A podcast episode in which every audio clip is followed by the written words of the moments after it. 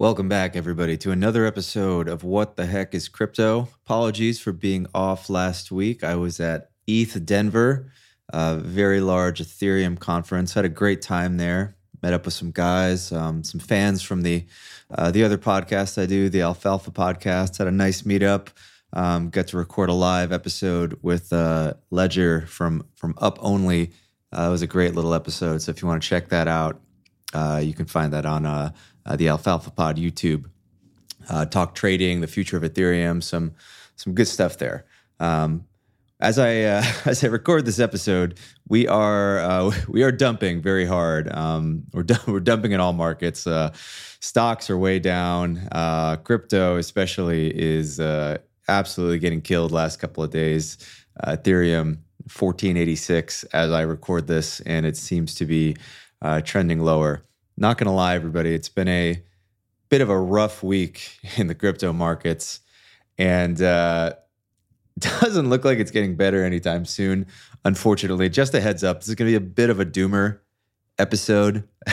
I'm not normally an absolute perma-bear, but I think some caution is warranted in the current environment. So I want to give you a little overview of what's kind of causing this current dump, and what some headwinds might be in the near future, and then hopefully at some point soon in the coming months we can start to turn this ship around. So first off, I think big major catalyst this week that you need to be aware of was the remarks of Fed Chair Jerome Powell, who was testifying before a House Financial Services hearing earlier this week. And in just a few minutes of commentary, he sort of just completely changed the market's perspective on interest rates.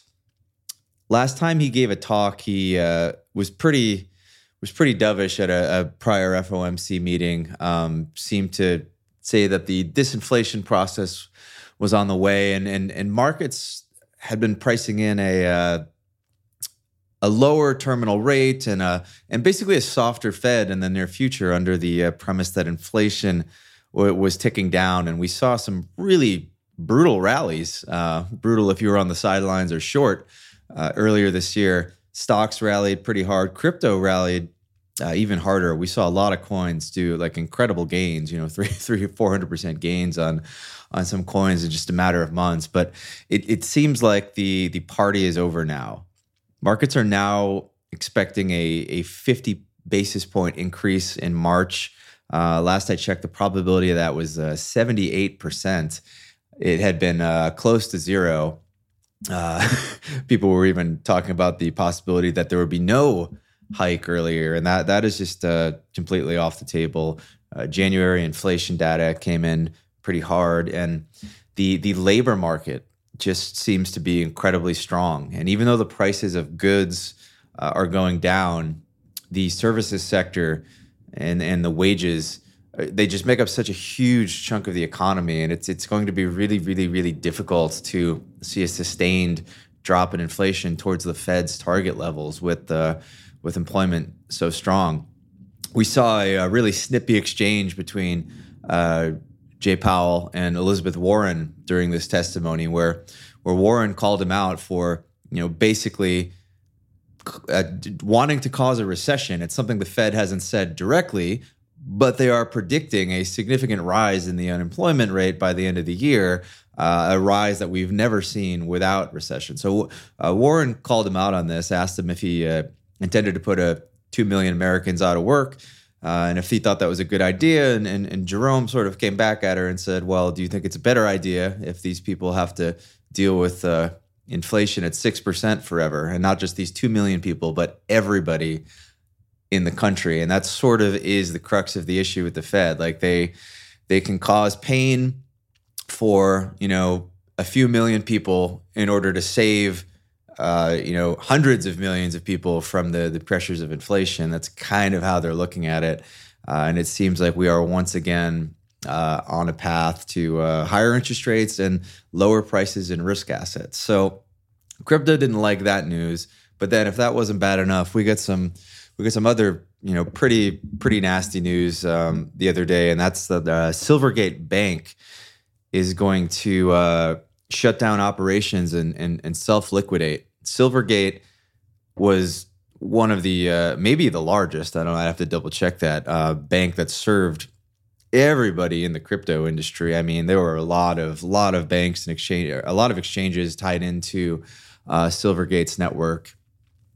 Silvergate had just a lot of money pulled, you know, like large exchanges like Coinbase and such sort of announced they were pulling some money from the bank, and that sort of became a bank run and a bit of a self-fulfilling prophecy, and the bank shut down. I think a lot of people in crypto are blaming Senator Warren for effectively causing this bank run and then the shutdown of the bank, and now she's sort of grandstanding, saying that, see, this crypto's bad, see these banks shutting down. Well, you know, it's a little bit of a intellectual dishonesty from her, in my opinion. But unsurprisingly, markets not reacting very well to this news. We saw a further sell-off when that came to pass.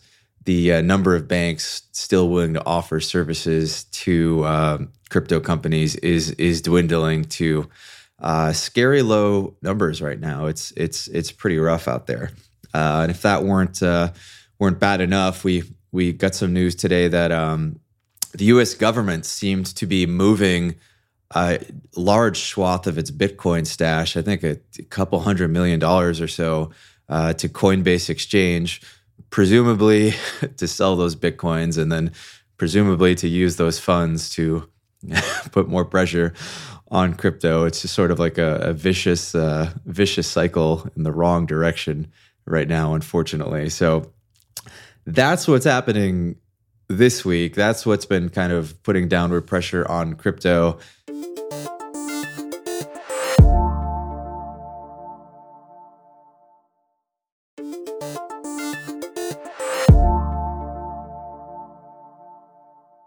Want to bring some future headwinds to your attention as well, because I think there's still potentially more blood on the horizon.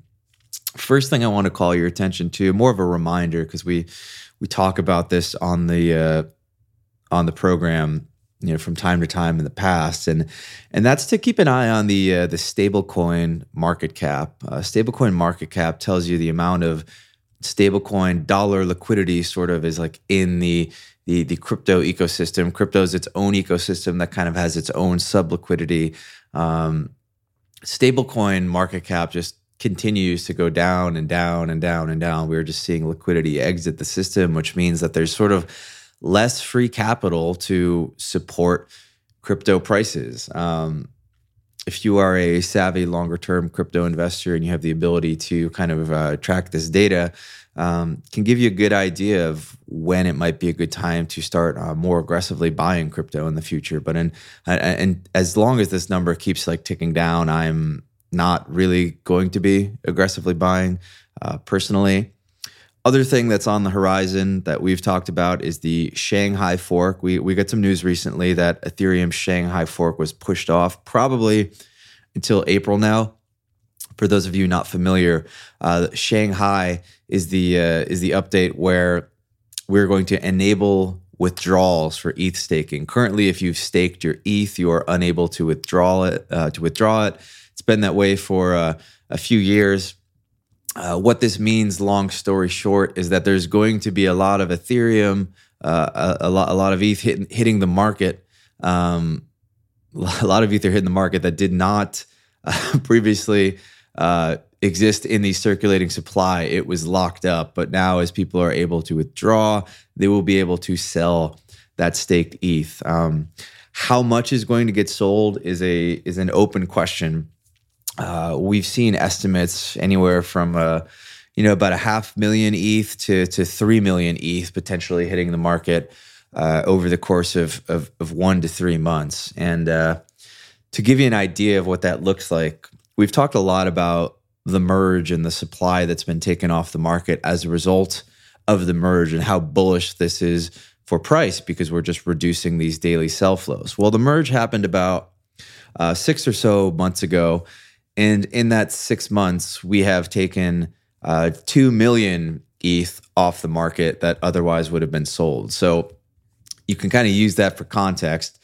It seems that I think as my best guess is there's about 1.5 million to 2 million ETH sold after the Shanghai update goes through, and that will take place probably around 1.5 to 2 months. So we're talking about potentially an equivalent amount of ETH that was taken off the market for the merge in 6 months now being put back on the market in 2 months. And if this happens in tandem with like a continued deterioration in the macro markets, like we could see a lot lower, I think, than people think in the coming months. So definitely remain defensive out there.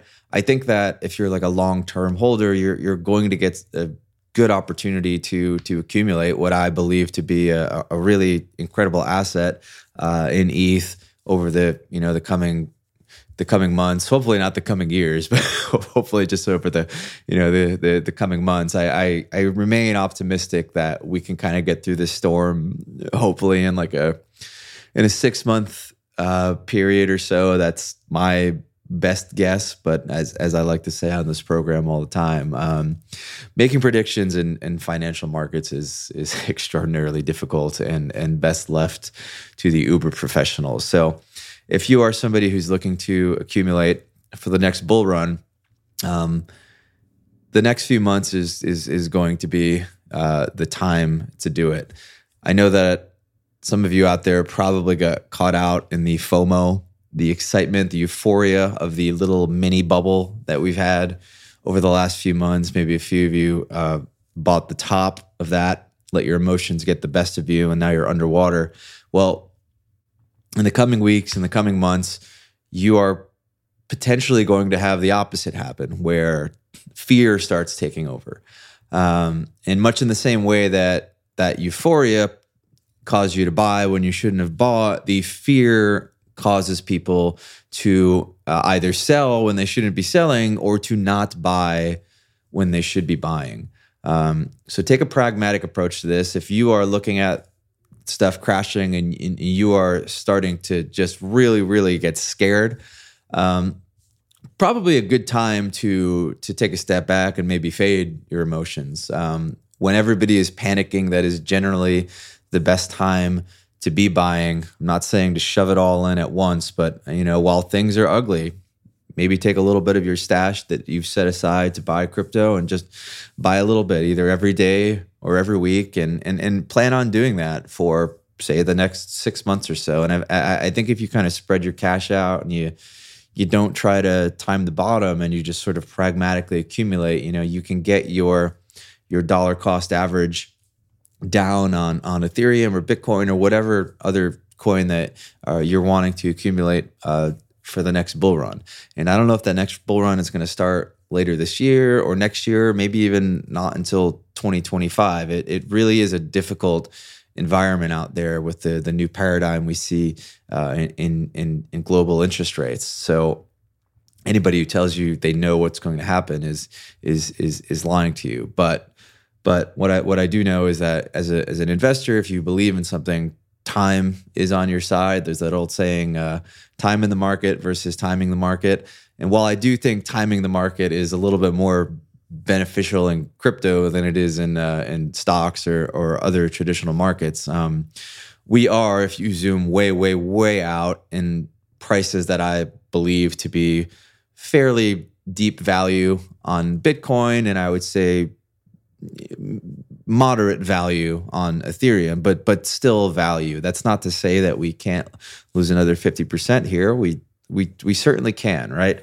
But 50% downside risk in crypto is actually not that bad. You're usually trying to avoid the 90, 95%, or even 100% downside risk in crypto. And if your dollar cost averaging as the price goes down 50%, at the end of that, you may only end up eating a 20, 25% a loss on that at the end of the day when the market bottoms. And then you will be in a very strong position to hopefully capture the upside on the way back up. And then you can be one of these people who is sitting cozy and taking profits as everybody else FOMOs back in, instead of being one of those people who once again FOMO in at the top of the market when everything catches fire again and everybody's talking about it. All right. Well, hope you enjoyed that episode, guys. Sorry if I got you a little depressed there, but it is what it is. I call it like I see it. Patience is the name of the game right now. Discipline is the name of the game as a crypto investor. Hopefully next week we'll be back with some brighter news, and I hope this news gets gradually brighter over the coming months. I am excited to see what summer onward brings for Ethereum as we get past Shanghai, as we get past that selling pressure, and hopefully as we get past some of these renewed fears in the TradFi market. So until I see you again next week, I hope you all have a lovely weekend, and you'll know where to find me next Friday. Bye-bye.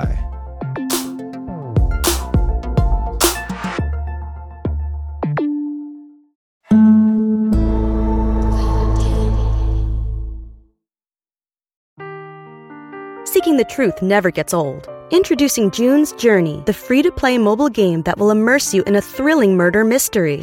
Join June Parker as she uncovers hidden objects and clues to solve her sister's death in a beautifully illustrated world set in the roaring 20s. With new chapters added every week, the excitement never ends. Download June's Journey now on your Android or iOS device, or play on PC through Facebook Games.